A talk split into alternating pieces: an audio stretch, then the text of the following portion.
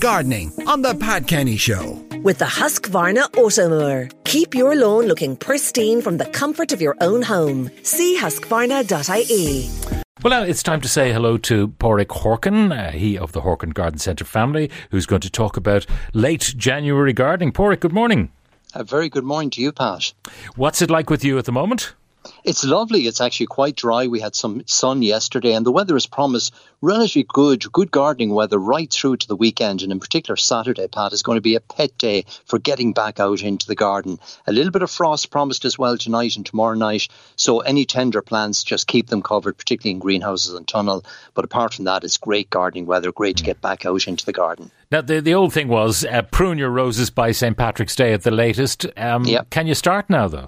You can certainly start now, and the weather this week would be actually ideal. So I'm, I'm a big favourite in, in pruning roses quite hard back, particularly the Floribunda, the flower carpet roses, and the beautiful hybrid tea roses. Give them a good hard pruning back. Reduce the stem stem height by about two thirds, Pat, and cut out any damaged or any kind of weak shoots. Cut that out completely rake off the bed too at this time of year. And once they're pruned, it's a good idea to put on some winter wash. And winter wash is a natural treatment that will get rid of any of the old pests, the aphids and whitefly, the eggs and the bugs themselves. It just cleans the plants after pruning.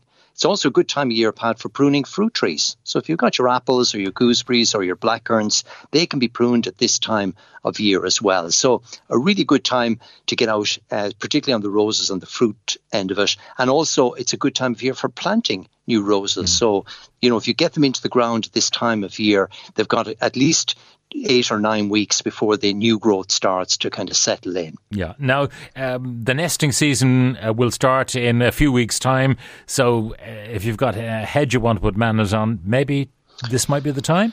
It is. We normally we advise people to prune their hedges up to about the first week of March, the first of March. After that, we're into the nesting season, and, and many of our garden songbirds will nest in beech trees or Leylandii hedges or Escallonia hedges. So try and do the pruning now. Again, the mild weather at the moment makes that job so much easier. So over the next couple of weeks or during the month of February, trim up the hedges, tidy them up.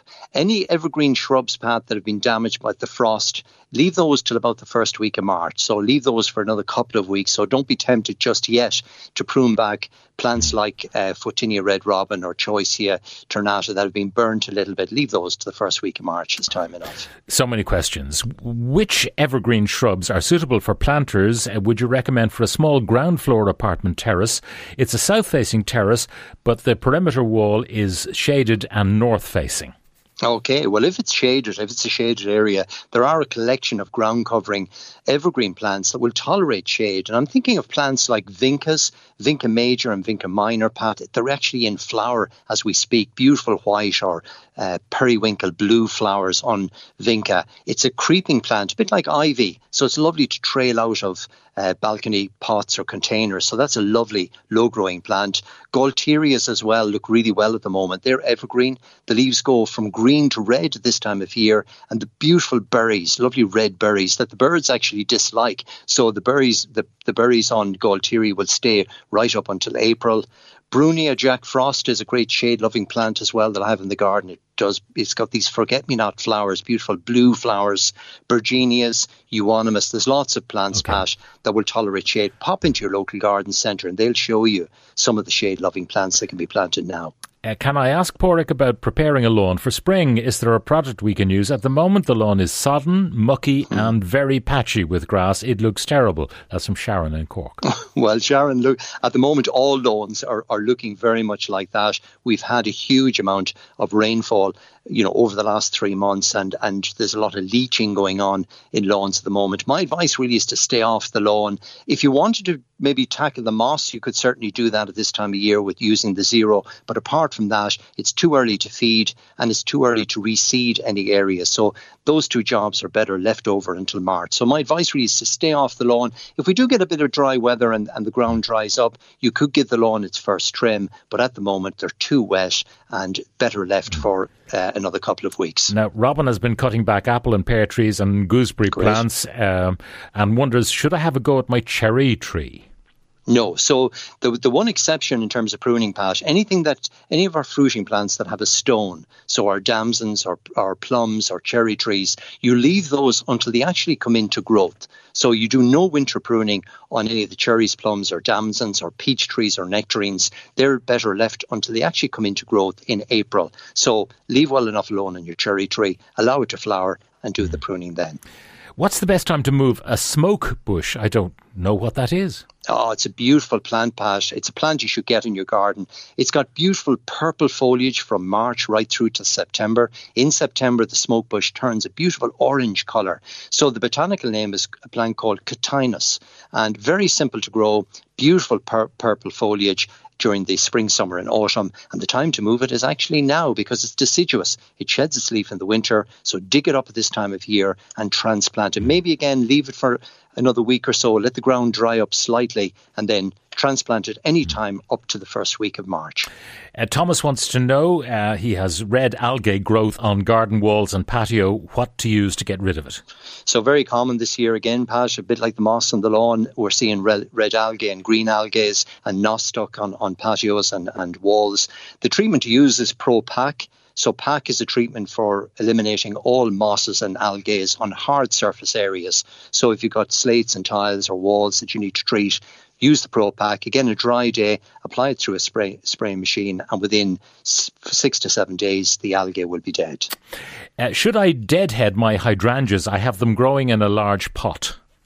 I would leave them for another couple of weeks just yet, Pat. Um, the, the old flowers of hydrangeas help to protect the new growth from uh, frost, late frost. And we've had some frost last week, quite severe, and we're going to have some this week as well. So the pruning of hydrangeas, you're soon enough, again, about the first week or second week of March. So leave them alone at the moment.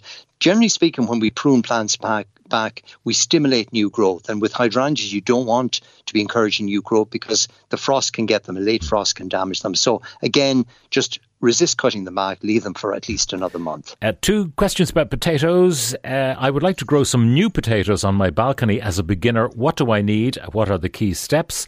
And the other one, I would like to grow some potatoes organically this year without the use of sprays. What varieties oh, yeah. should I choose? And what organic fertilizer can I use? Okay, so a great question, particularly for organic uh, potatoes. There, there are actually a range of blight resistant uh, varieties, Pat, varieties that are actually bred to um, that that don't are, are not susceptible to blight. So I'm thinking of varieties like Purple Rain is a really good one. The Hungarian potatoes, um, Sapro Sapramira, for example, is a really good one.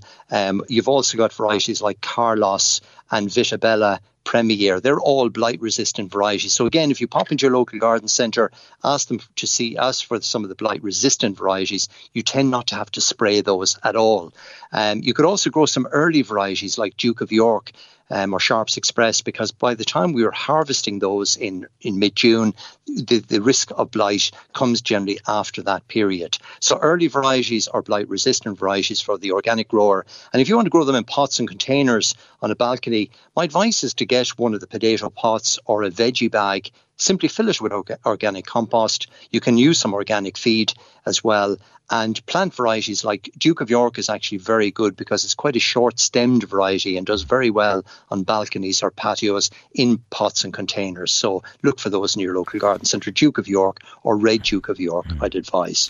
I have a very old rose. I took it from my mother's garden after she passed 10 years ago. She had it for many years. New growth only now on one side and a few new shoots from the base of the plant. How low can I cut all the stems back eh, in order to get growth on both sides?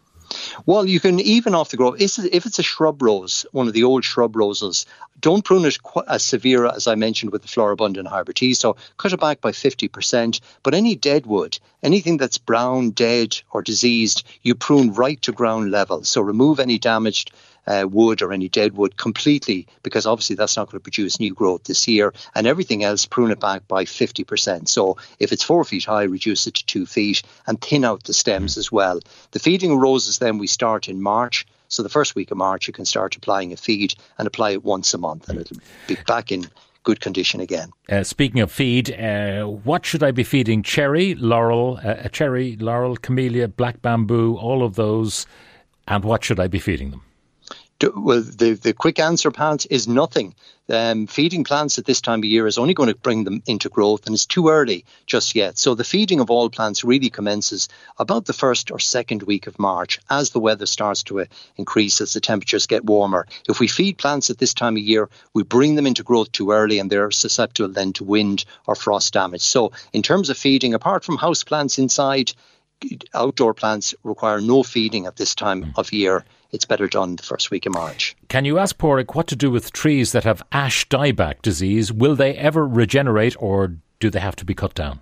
They have to be cut down. Unfortunately, Pat, at the moment, there's no cure for ashback uh, uh, disease and uh, or dieback disease. So, unfortunately, they have to be removed, and it is going to be a, a, huge problem because ash trees are dying right around the country. Particularly in the next storm we get, we're going to see branches and trees themselves falling down because they're they're literally rotting from the crown downwards. So, um, it is a huge problem, but there's nothing that that can be treated. Really, you need to prune out the the uh, dead trees. Is it too late to plant daffodils from Harry? Well, it's a question we always get at this time of year, Pat. People buy the bulbs in the autumn and, and forget to plant them, but get them into the ground is my advice. It's not too late. As long as the bulbs are not still nice and firm and healthy, there'll probably be a little bit of new growth, but get them into the ground as soon as you can. Or again, in your local garden centre, you'll get potted bulbs that have been potted up in the autumn and they can be planted at this time of year as well for a bit of spring colour. Paraic, so many questions still flooding in, but that's all we've time for Paraic. Thanks, Pat. Thank you very much. Gardening on the Pat Kenny Show. With the Husqvarna Automower. Keep your lawn looking pristine from the comfort of your own home. See husqvarna.ie.